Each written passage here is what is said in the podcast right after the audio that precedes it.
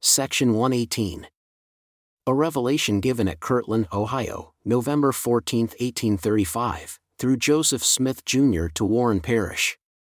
Thus came the word of the Lord unto me, saying, Verily, thus says the Lord unto my servant Joseph concerning my servant Warren Behold, his sins are forgiven him because of his desires to do the works of righteousness. Therefore, inasmuch as he will continue to hearken unto my voice, he shall be blessed with wisdom and with a sound mind, even above his fellows.